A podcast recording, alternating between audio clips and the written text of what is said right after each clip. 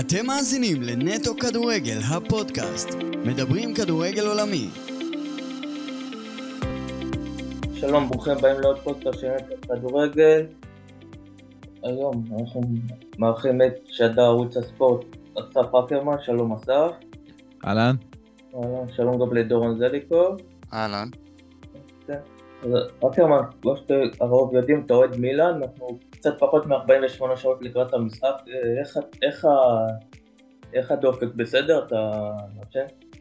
הדופק גבוה מאוד, מאוד מאוד מאוד, אבל זה כבר uh, תקופה שנמשכת uh, הרבה זמן, מ- uh, מאזור חידוש המשחקים של ליגת האלופות והליגה האיטלקית שכרגע בוערת לגמרי עם כל הסיפור של uh, המאבק לעונה הבאה של הצ'מפיונס, כן, דופק, uh, לא נושמים כבר הרבה מאוד זמן באופן סדיר. אוקיי, ו- ותעשה סדר, כאילו, לאהו נפצע במשחק האחרון, כאילו יש חדשות איתו, הוא משחק מחר? ל- לפ... אין איזה שהם חדשות כרגע, לאהו בעצם מתח את השריר שלו באזור המפסעה במשחק נגד לאציו, ממש בדקות הראשונות, הוא יצא מחליף, לא לקחו סיכון. עוד אין החלטה סופית, וזה נראה שזה ילך ממש, מה שנקרא, לכמה שעות לפני, ה... לפני המשחק, רק אז יחליטו באמת אה, מה קורה איתו, כי הצוותים הרפואיים של מילאן ממשיכים לעבוד על הרגל שלו כל הזמן, אבל שוב, צריך לקחת כמה החלטות, כי מצד אחד אולי באמת אה, אפשר לתת לו לשחק, אבל זה גם יכול לסכן אותו להמשך העונה, כי מילאן עדיין יש לה מאבקים אה, בליגה כמובן על, אה, על ה top 4, ויש כמובן גם את הגומלין בשבוע הבא. אז אה, צריך לחשוב אה, בדיוק איך עושים את זה נכון. כרגע עוד אין החלטה סופית, אבל אה, חצי תקשורת אופטימית באיטליה וחצי תקשורת מאוד פסימית. שאלה רק, אה, איך אתה מסכם את העונה של מילאן עד כה? אתה יודע, זה נכון, הגיעו לחצי גמר, אבל הם לא, הם לא קרובים בכלל לאלופה נפולי. איך אתה מסכם אותה? אני חושב שמבחינת הליגה זה לא, לא הצלחה כזאת גדולה, ממש אפילו, יש כמה משחקים של זה של כישלון גדול אפילו, למרות שמילאן איפשהו הרגיש אולי עד האזור המונדיאל עוד הייתה איפשהו באזור, לא נאמר, לא נאמר במאבק עם נפולי, כי זה אף פעם לא באמת היה. אה, אבל ליגת האלופות, שאתה מגיע לחצי גמר, אי אפשר להתעלם מזה, ואי אפשר לצלם, להתעלם מכמה ניצחונות די גדולים שמילאן עשתה העונה. ניצחה דרבי, ניצחה את יובנטוס בבית, נתנה ארבע לנפולי בליגה בבית, שהוא היה אחד המשחקים היותר חשובים של העונה באותה סיטואציה מבחינת המאבק על הצ'מפיונס. אה, תמיד אומרים ש... של, מה שנקרא, לזכות באליפות יותר, יותר קל מאשר לשמור עליה. שלשמור זה הרבה יותר קשה. אז אני חושב שמילאן נמצאת בסיטואציה הזאת, גם כישלון מאוד מאוד גדול עם כל נושא הרכש של מילאן. ממש כישלון צורב, אין אף שחקן אחד שמילאן הביאה בקיץ, שאתה אומר, אוקיי, הוא שדרג, הוא עשה משהו, כולם ממש ברמה לא טובים, דקטלרה, אוריגי, כולם, כל השחקנים האלה. אז, אה, אז בליגה זה לא איזושהי הצלחה גדולה, אבל שוב, אנחנו לא בסיטואציה של לומר, כישלון קולוסלי, ובוא נפטר את המאמן ונשנה את הכל, כי, כי בסופו של דבר מילאן לקחה את האליפות, אחרי הרבה מאוד זמן, ופתאום חצי גמר ליגת האלופות, ואתה עדיין במאבק על ליגת האלופות לעונה הבאה, אז יכול לקרות מדי פעם גם עונות כאלה, ואחרי מה שמילאן עברה בכלל בעשור הקודם, אז uh, יש איזה מקום לומר, בסדר, כנראה שאנחנו נמצאים במקום הזה, ומאוד אופטימיים לגבי האפשרויות לתקן בעונה הבאה. אם כבר מגיעים לעונה הבאה, אה, יש הרבה שמועות על רפאל לאו שמועמד לחצי אירופה. איך אתה רואה את זה? כאילו, שכאילו מילאן עושה עונה, נגיד למשל בחצי גמר ליגת אלופות, פתאום רוצים לקחת לה את כל השחקנים הטובים. זה טבעי שרוצים לקחת את השחקנים הטובים של כל קבוצה, במיוחד הקבוצות שיש להם הרבה כסף. אנחנו רואים כל שחקן שבצרפת רק אה, אה, טיפה מרים את הראש וישר אה, לוקחים אותו, וגם באיטליה זה קורה. אה, זה טבעי מבחינתי. לגבי רפאל לאהו, אני דווקא אופטימי שהוא יישאר. הסוכן שלו לדעתי אפילו כבר סיכם את כל התנאים לגבי מילאן, הם מחכים לדעתי לזמן הנכון להודיע רשמית את, ה, את הדבר הזה שהוא חותם ומאריך חוזה, אבל עדיין, אתה יודע, אז אם תבוא הצעה של 100, ברמה האישית אני אומר, אם תבוא הצעה של 140 מיליון יורו על רפאל לאהו, אחרי שהוא מביא אליפות, נבחר לשחקן המצטיין, מביא אותך לחצי גמר צ'מפיונס, ולך תדע איך עוד העונה הזאת תסתיים. ואם מילאן גם תהיה בליגת האלופות בעונה הבאה, הצעה של 140 מיליון יורו זו הצעה שאני לא יודע אם הייתי אומר עליה לא. יכול להיות שהייתי אומר כן, בוא נמכור, ונביא את הרפאל לאהו החדש, ועוד איזה שחקן בפרופיל גבוה אפילו. כי זה המון כסף. זה המון כסף שאי אפשר להתעלם ממנו. ומילאן לא יכולה להתחרות כסף, עם הכסף של מנצ'סטר סיטי, יונייטד, עם, עם, עם הקבוצות הגדולות הללו ברמה הכלכלית. אוקיי. בוא ניגע קצת, יש כאילו מאבק על ה top four, אבל אני רגע קורא פרסום לך שיכול להיות מה, שהורידו ליובנטוס תשע נקודות היום, כאילו, ואתה יכול להסביר מה קרה שם עכשיו? בעצם אנחנו נמצאים עדיין בכל העניין הזה של פרשת הניפוח, הניפוח ההעברות שיובנטוס עשתה. אז בתחילה התובע ביקש להוריד להם תשע, אבל בית המשפט הוריד להם אה, בסוף מינוס חמש עשרה. בערעור הם זוכו חלקית, והיה שם כמה בעיות, נקרא לזה, טכניות יותר, אז החזירו להם את ה-15, אבל, אבל אמור להיות משפט חוזר. ואתמול התפרסמו עוד ראיות נגד יובנטוס, ראיות שהן די חד משמעיות, שקובעות שבאמת יובנטוס עשתה, עשתה דברים שהם נקרא להם חוסר ספורטיביים כלכליים כדי לנפח את ההעברות שלה. הכוונה בניפוח העברות, למי שלא מבין, זאת אומרת, למשל, אה, עובר שחקן לקבוצה, מקבלים בתמורתו שחקן אחר, ומנפחים את ההעברה של השחקן כדי לשלם פחות. זאת אומרת, בואו נגיד, אה, סתם דוגמה, ולחוביץ' עובר למנצ'סטר יונייטד, ולחוביץ' שווה 100 מיליון, מקבלים את, אה, בואו ניקח שחקן, את מקטומני, אבל אומרים שהשווי שלו הוא 90 מיליון. אז זאת אומרת שברמה כלכלית אתה מעביר רק 10 מיליון. של מזומן, אבל ניפחת העברה, זאת אומרת, מקטומני שנינו מבינים, כולנו מבינים שאף אחד לא שווה 90 מיליון. אז זה, זה, זה לשחק במספרים כדי לאזן חשבונות, כדי קצת לשחק ב fair play. אז אה, לפי הראיות החדשות, אה, באמת יובנטוס עשתה את הדבר הזה כדי אה, לשחק ולאזן את המספרים שלה. זה גם כמובן עוזר לה להביא שחקנים לאותה עונה יותר טובים ברמה הזאת, לעומת קבוצות אחרות. אמ, וכרגע לפי מה שזה מסתמן יורידו לה תשע נקודות, אבל זה צריך להסתיים ההליך המשפטי בשלושים ימים הקרובים, כדי שזה יקרה העונה. אם זה לא יהיה, אם לא ישלימו, ישלימו את ההליך המשפטי, העונש יושת רק בעונה הבאה. אה, אוקיי. האמת רציתי לשאול אותך, אתה יודע, אם אנחנו כבר מגיעים, אה, עזוב את המקרה הזה, חצי גמר ליגת האלופות, שלושה מאמנים איטלקיים. איך אתה, איך אתה רואה את זה, אסף? הצלחה כבירה לכדורגל האיטלקי ברמת המאמנים שלה, אבל בואו נסתכל כמה שחקנים איטלקים הולכים לשחק במשחקים האלה, וזה אולי קצת אה, משהו אחר. אבל ברמת מאמנים אנחנו כבר יודעים שמאמנים איטלקים מקבלים הרבה הרבה ריספקט ב, אה, בשנים האחרונות, אם זה דזרבי הנהדר, שעושה דברים יפים מאוד אה, בברייטון, אנצ'לוטי כמובן גולת הכותרת האדירה של אירופה, שכובש כל פסגה שרק אפשר. אה, ופיולי ואינזאגי, שבאמת הם אה, עושים דברים יפים מאוד, כרגע עם אה, מילאן ועם אינטר, חצי גמר זה דבר מאוד יפה. בואו ניקח כמובן את מסימיליאנו אלגרי עם יובנטוס, שכבר היה פעמיים בגמר ליגת האלופות עם יובה, והשנה הזאת נמצא בחצי גמר ליגה אירופית עם פוטנציאל לא רע בכלל לזכות במפעל, וינצ'נזו איטליאנו עם פיורנטינה בחצי גמר הקונפרנס ליג. המאמן האיטלקי תמיד היה שם ב top, זה, זה, זה, זה תמיד. אמ, בשנים האחרונות אולי מצליח לטפס קצת יותר לצד המאמן הגרמני, נקרא לזה ככה, וכמובן אה, אה, פפ גוורדיולה שנמצא.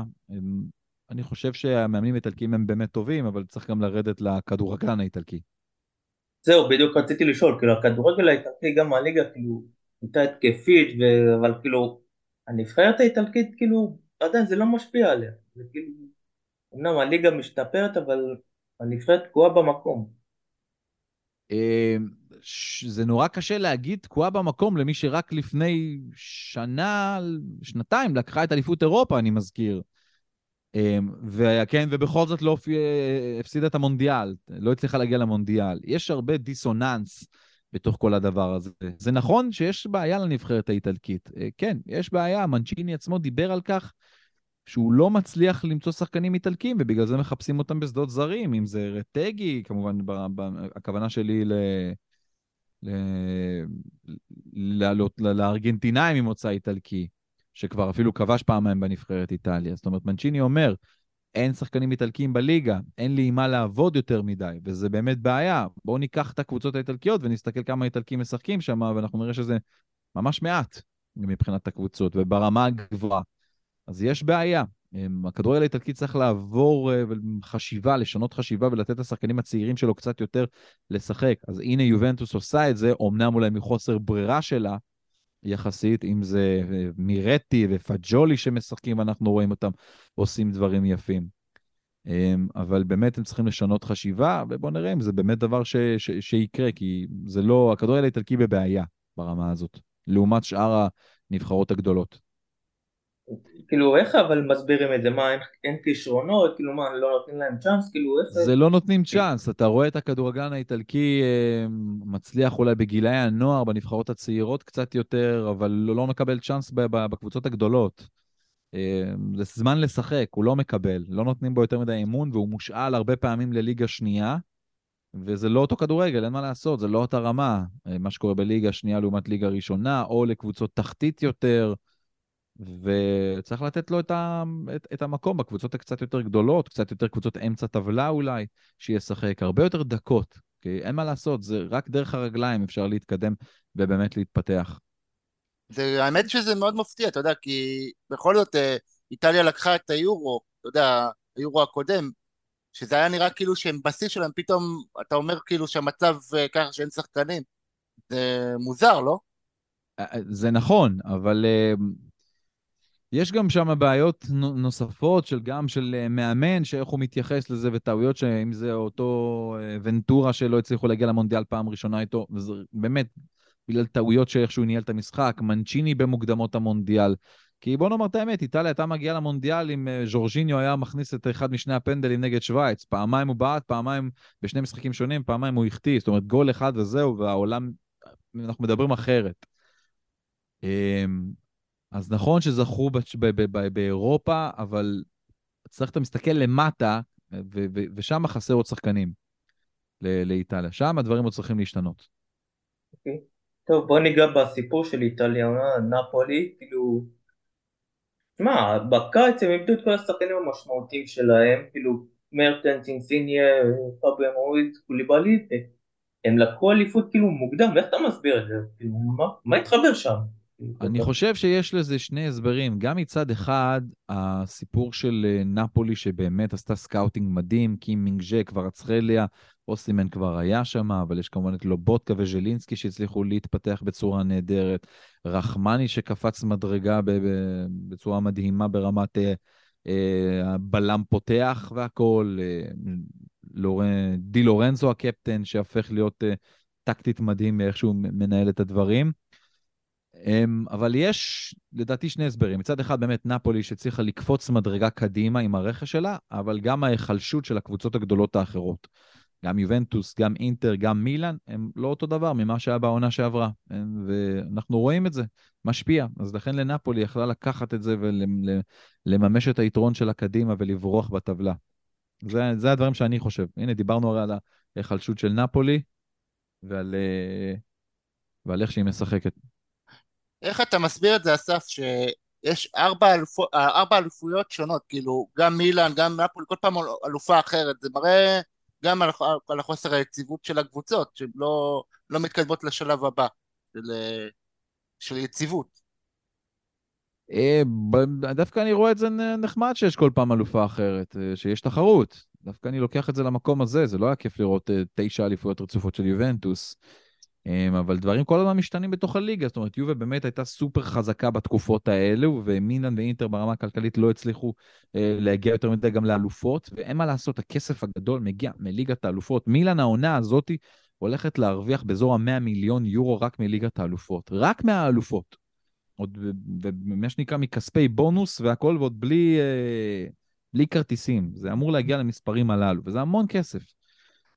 אז, אה, וזה גם מה אתה עושה כמובן עם הכסף שלך. זאת אומרת, מילן הצליחה להביא שחקנים שהם, שהם התאימו לדבר הזה, ואינטר כמובן גם כן.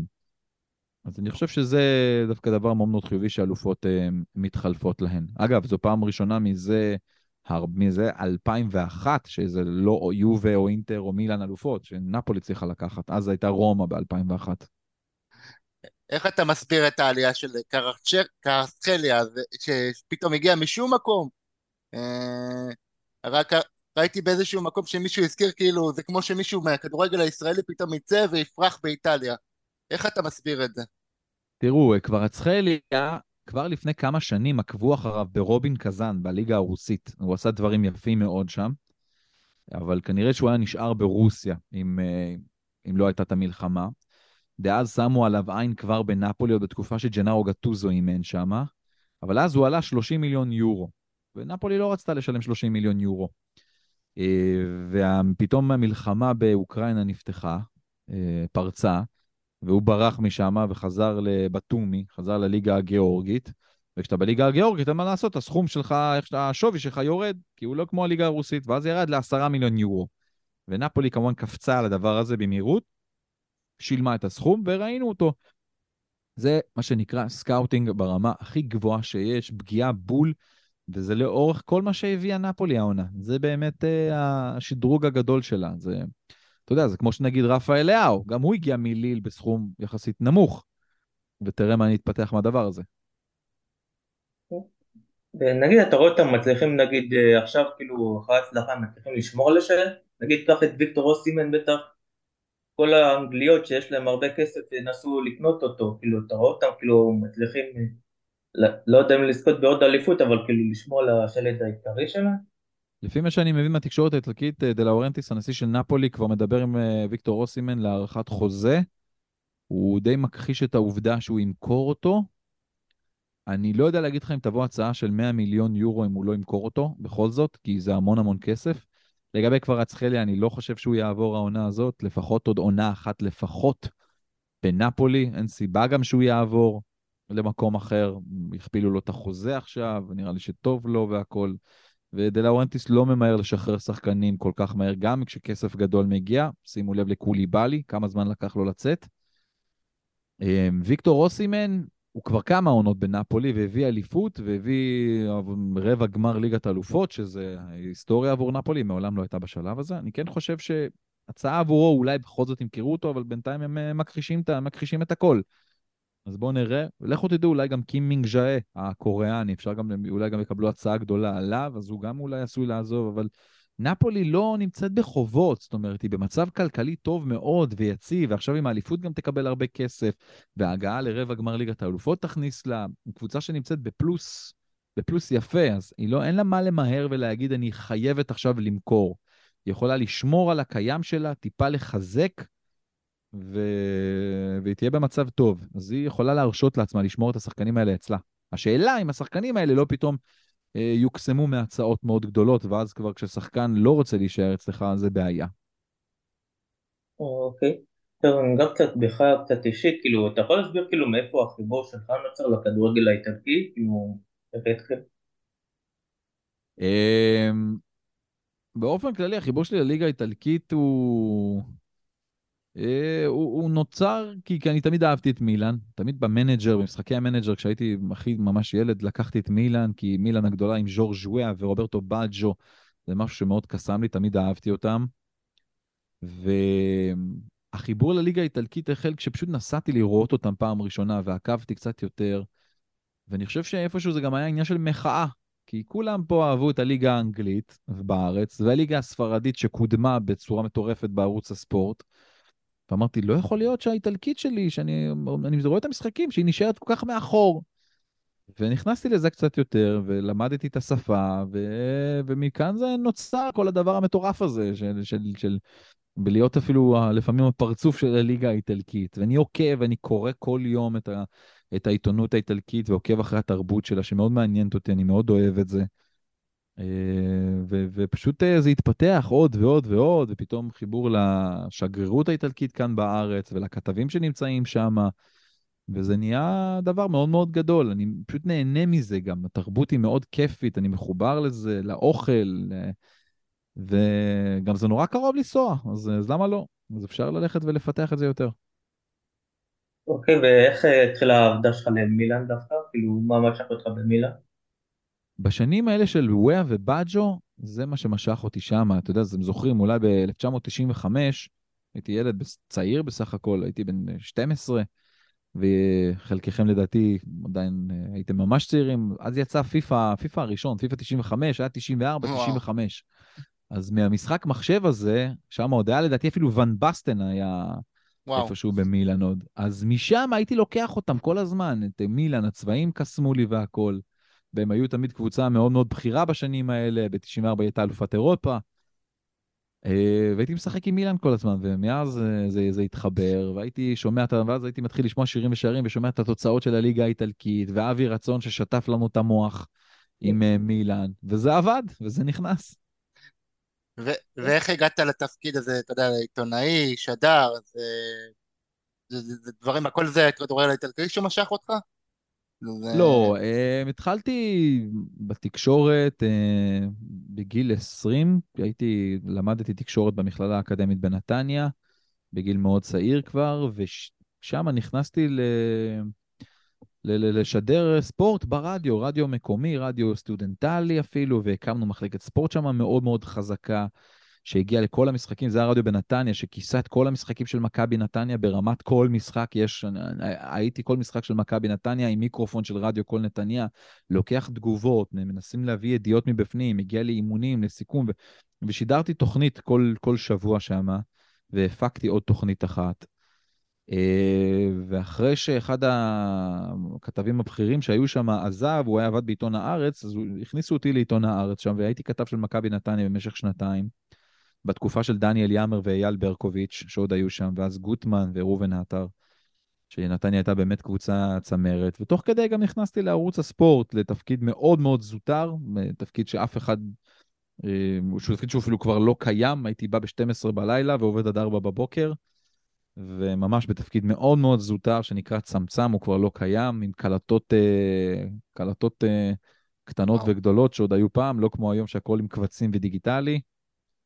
ופשוט אה, לאט לאט התקדמתי, באמת, מאפס, מלהיות עורך של אה, שורה תחתונה, אתם זוכרים למטה בערוץ הספורט היה תמיד רץ השורה התחתונה והיו כתובים, כתובות התוצאות וכל מיני עדכונים כאלה פעם. אז אני הייתי עורך את הדבר הזה, וואו. וזה היה משמרות. ממש, כן, ממש מאפס מאפס. ואז התפתח אזור האופניים אצלנו בערוץ הספורט, שנביאות היו ספונסר, אז הייתי כותב על אופניים פתאום הרבה. בוא תערוך את הדבר הזה. ואז פתאום חדשות הספורט אומרים, תשמע, חסר לנו כתב, אה, אריק זאבי נוחת מגרנד פרי אה, אה, טיביליסי, תיסע לנתב"ג, תיסע לנתב"ג, תביא ממנו איזשהו סינק, תביא ממנו תגובה עם צלם. אז הייתי עושה את הדברים האלה, ופתאום, תמיד רציתי לעשות אה, שידור, באמת. אז פתאום, אה, אחרי כמה זמן, אחרי כמה חודשים, שנה, שנתיים, קוראת לי המפיקה הראשית ביחד עם העורך של השידורים שלנו, ואומרים לנו, טוב, רצית לעשות שידור קווים, ראינו את ה... ראינו גם שעשית איזשהו ניסיון, איזשהו אודישן, והיה בסדר, מחר אתה עושה שידור קווים, כדורגל חופים. וואו. כדורגל חופים, עכשיו, מי שלא יודע כדורגל חופים, זה לא שידור 90 דקות משחק כדורגל, זה 7 שעות שידור. זה 10 קבוצות. זה טרפת, וזה כמובן בחום לא נורמלי. וואו. והייתי צריך להתכונן לדבר הזה פתאום, ולהביא דיווחים ולהביא דברים, ולדעתי זה היה הבית ספר הכי טוב שהיה לי ברמה טלוויזיונית. אמ, אני גם אחד שהוא מאוד אסרטיבי, אז בהתחלה יש, אתה יודע, הטלוויזיה יש לה שפה מסוימת, איך אתה מראיין כשדר קווים, איפה אתה עומד מול מצלמה, איפה אתה עומד כשאתה מראיין, איפה המרואיין עצמו צריך לעמוד, איך לעשות, איך לא להפריע למצלמה שנכנסת לפסקי זמן וכאלה. אה, ולמדתי הכל שם, שעות על גבי שעות, בחול, בפולג, בנתניה. אה, לא פשוט, הייתי חוזר גמור, אבל זה באמת היה בית ספר מדהים, כי אחר כך כשאתה מגיע לעשות משחק של 90 דקות, אתה אומר, מה, זהו, כבר נגמר? זה היה קצר. אתה רגיל להרבה יותר שעות עבודה, ו... אז עשיתי את זה, ואז uh, פתאום uh, טל איינריך לא יכולה לבוא לשידור קווים בכדוריד, יאללה, בוא, בוא תעשה את הכדוריד, תיכנס לדבר הזה, ואז אתה פתאום חצי משתלט על הכדוריד, ואז בוא בכדורעף, תעשה גם את זה, כי, כי אתה שכיר ויש פרילנסרים שלא תמיד יכולים, אז בוא תעשה את זה, ואז אתה גם משתלט על הכדורעף. ואז אתה עושה, פתאום יש לך נפח שידורים במהלך העונה, ובוא תעשה גביע טוטו, כי את, את הדרבי של פתח תקווה, ובוא תעשה ככה, ובוא תעשה זה. עד שאתה מתפתח ונכנס למקומות ויותר ויותר, ובוא, תשמע, אתה, יש לך, אתה מבין כדורגל קצת עולמי, נכון, אתה אוהב את הכדורגל האיטלקי, בוא תעשה רגע במגרש פתוח פינה, ואז אתה פתאום עושה פינות במגרש פתוח. ועד שאתה מגיע לליגת האלופות, ואתה מגיע להיות uh, שדר במשרה מלאה, מלאה, מלאה. ופה אנחנו נמצאים היום. אם כבר הגעת... עבודה. כן, לא, תמשיך, אני לא אגיד. זה באמת אני- עבודה קשה וסיזיפית, מאפס.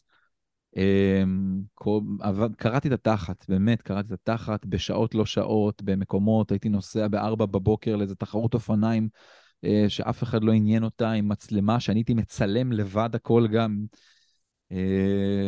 ואתה לומד להעריך את זה, אתה לומד להעריך את זה אחר כך. אם כבר הגעת לאולפן ליגת האלופות, שנה בלי מודי, איך אתה רואה את זה, אסף? כאב, באמת. מודי היה, בשבילי הוא בית ספר לטלוויזיה, לפרפקציוניזם מדהים.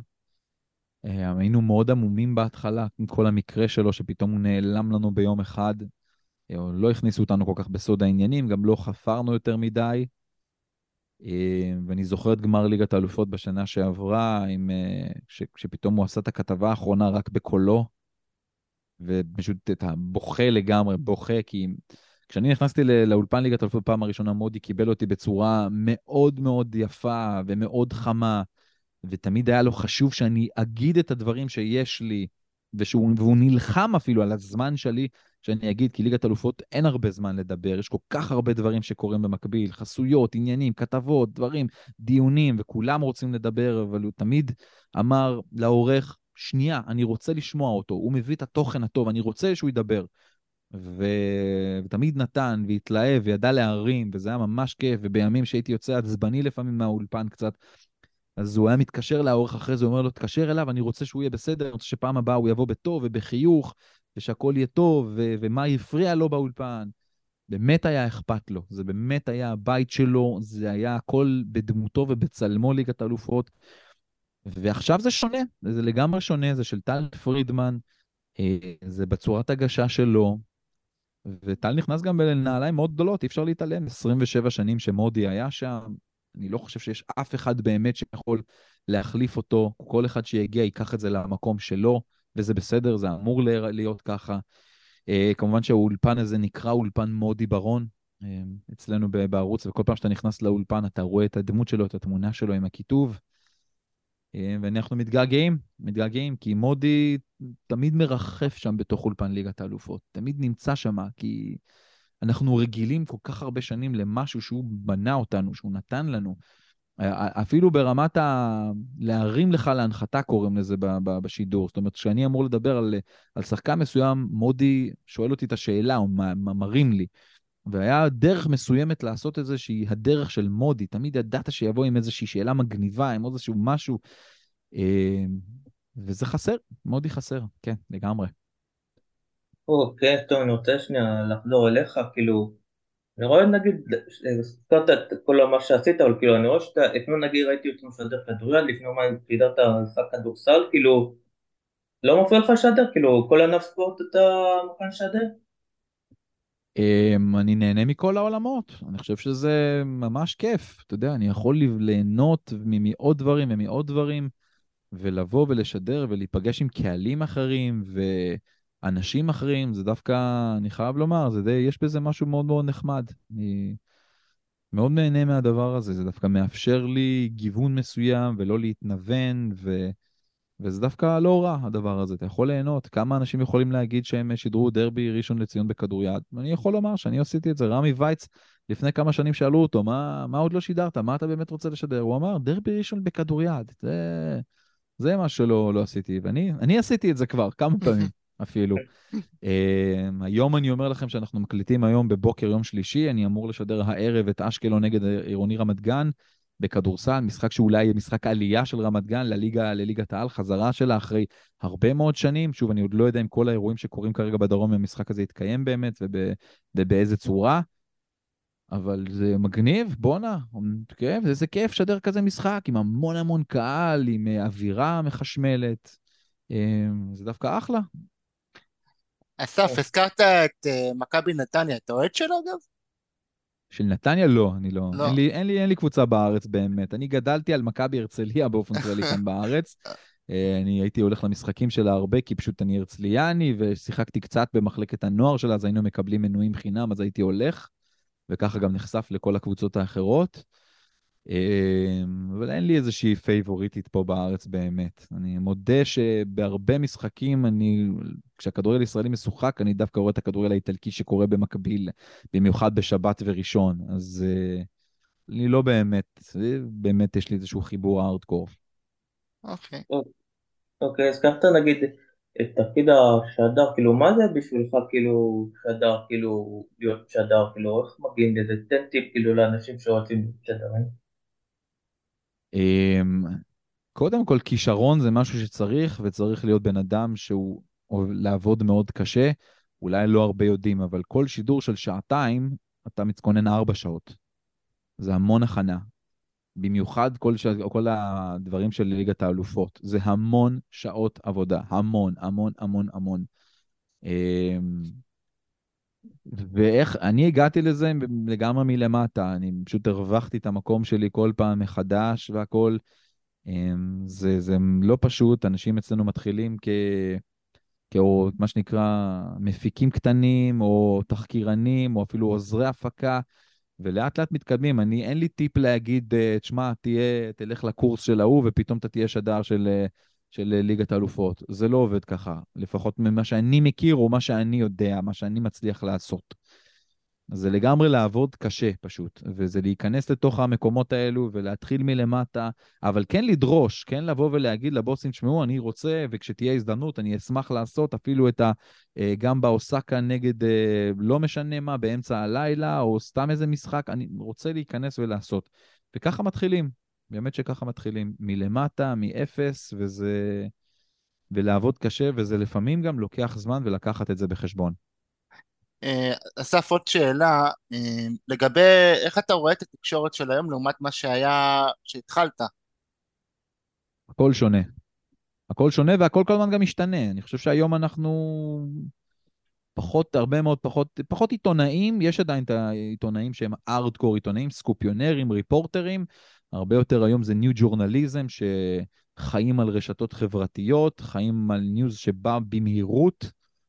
והוא חולף במהירות, אנחנו הרבה יותר דעתנים היום, וזה בסדר, אני לא בא בביקורת, אני לא אומר שזה לא טוב. אני חושב שדווקא זה בסדר, זה התפתחות של העולם הזה.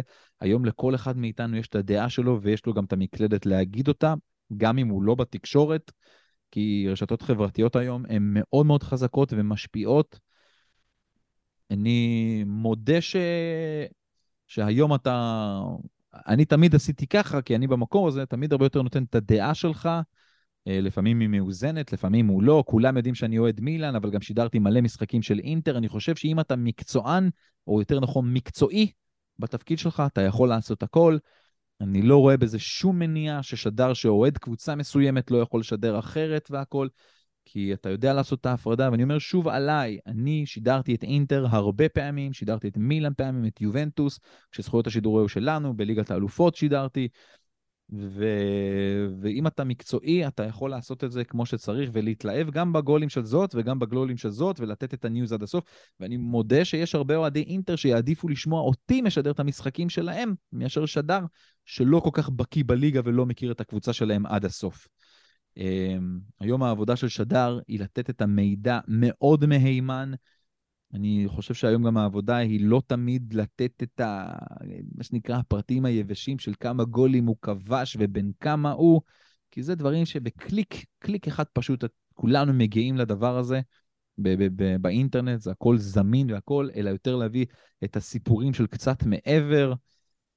אה, כמובן להעביר את החוויה עצמה מהמגרש הביתה, ובדרך שאתה עושה את זה, בהתלהבות שלך, בעיניים שלך, ברגש שלך, כמובן בכימיה שלך עם הפרשן שיושב לידך, היא מאוד מאוד חשובה היום. אה, לתת את העניינים המקצועיים, אבל גם לדעת לרכך את זה כדי להביא קהלים נוספים. לא תמיד לדבר רק על המערכים ועל המקצועיות ועל ה... על הטקטיקה כל הזמן, אלא טיפה לצאת מזה, לא יותר מדי, אבל גם לעטוף את זה בדברים נוספים, ולזכור תמיד שזה בידור, אנחנו בבידור. זה הסיפור של ספורט, זה היופי. ואנחנו צריכים לבוא גם לנושא הזה בבידור. זאת אומרת, גם אם אני משדר היום משחק שהוא סופר קריטי היום לעירוני רמת גן והכול, עדיין לבוא בגישה כיפית, זה בידור. זה ממש בבידור, ו... ואני חושב שאני מנסה ומצליח לעשות את זה. אוקיי, טוב. יש קצת שאלות מהקהל, אז שאלה כאילו עיקרית זה כאילו על מסי, כאילו הרבה יכול להיות שיש לך אנטי עליו, בטח גם על הטור המפורסם שפרסמת בקראת באמצע המונדיאל, אז בוא תעשה סדר בנושא הזה, אם באמת יש לך משהו נגדו או שסתם אתה לא מתחבר אליו. את מי אתה אוהד, גל? איזה קבוצה אתה אוהד? לא, כולם יודעים, ריאל מדריד. אתה אוהד את ריאל מדריד. אתה מאוד אוהב את ג'ראר פיקה? לא. תודה רבה, זה הכל. מסי הוא ארגנטינאי, אני אוהד נבחרת ברזיל, אני שרוף נבחרת ברזיל. מסי גמר את הקבוצה שלי, פירק אותה לגורמים כמה פעמים, גם בנבחרת, גם את מילאן בליגת האלופות, אז אני לא מחובביו. אין לי, אתה יודע, זה, אני, זה יהיה מטומטם לבוא ולהגיד שהוא לא שחקן ענק מהגדולים ביותר בהיסטוריה של המשחק הזה, אבל עדיין, הטור שלי ומה שאני כותב, הוא נובע מאוהד שלא תמיד רוצה בהצלחתו. אני לא האוהד הניטרלי, אני אומר בפרצוף של כולם, אני לא ניטרלי. לי יש לכל משחק רגש. היום יש ריאל מדריד נגד מנצ'סטר uh, סיטי, uh, אני רוצה שריאל מדריד תצליח. לא כי אני אוהד של ריאל, אני אוהב את אנשלוטי מאוד, אהבת נפש, אבל יש לי בעיה עם פפ גוורדיולה. אני לא, לא כל כך אוהב את פפ גוורדיולה. מה שהוא עשה לזלטן איבראימוביץ' בברצלונה. אגב, עם מסי, שהיה שם איתו, אני שומר, שומר אמונים לזלטן, וזה כואב לי, אז אני רוצה שהוא יודח. זה לא מהמקום של להגיד שפפ הוא לא מאמן ענק, כאילו, זה גם, שוב אומר, אני, אני צריך לבוא ולהגיד שפפ מאמן גדול? לא, זה שטות. אולי גם, רן, אסף, סליחה שאני קוטע אותך, אבל אולי זה גם תלוי גם בעניין הזה, הרומנטי הזה, שכאילו מנצ'סטר סיטי זה הקבוצה, אתה יודע, עם הכסף, שבא משום לא, מקום. לא, אני לא הולך למקום הזה של סיטי, דווקא לא, אני לא מתחבר לעניין של הכסף או לא כסף. בוא, לכולם יש כסף היום, עזוב, מה, מילאן, הספונסר שלה זה לא דובאי, זה לא אה, אמירייטס ששופך שם כספים. אה, של אינטר זה לא הסינים, כסף הגדול יהיה וימשיך להיות, אני מבין את זה, זה נכון שיש הבדל בין אם fly Emirates לבין שהוא נמצא אחריך, או מדינה שלמה, אה, כמו אצל, אה, כמו אצל מנצ'סטר סיטי שתומכת. אבל ברמה של מסי, זה, זה הכל מעניין מלכו, אני לא אוהד את הקבוצה, זה הכל. מסי הוא אדיר, מה שהוא עשה זה לא נורמלי, באמת. הוא, הוא מדהים כשחקן, אבל אני גם לא מתחבר לאישיות שלו. אני מעדיף כמו את גטוזו, את זלאטן, את האנשים האלה שהם קצת יותר אה, מוחצנים, ודווקא אני חייב לומר שמסי החדש הוא הרבה יותר מוחצן, הרבה יותר מביע את הרגש, זה דווקא הרבה יותר כיף לראות את הדבר הזה.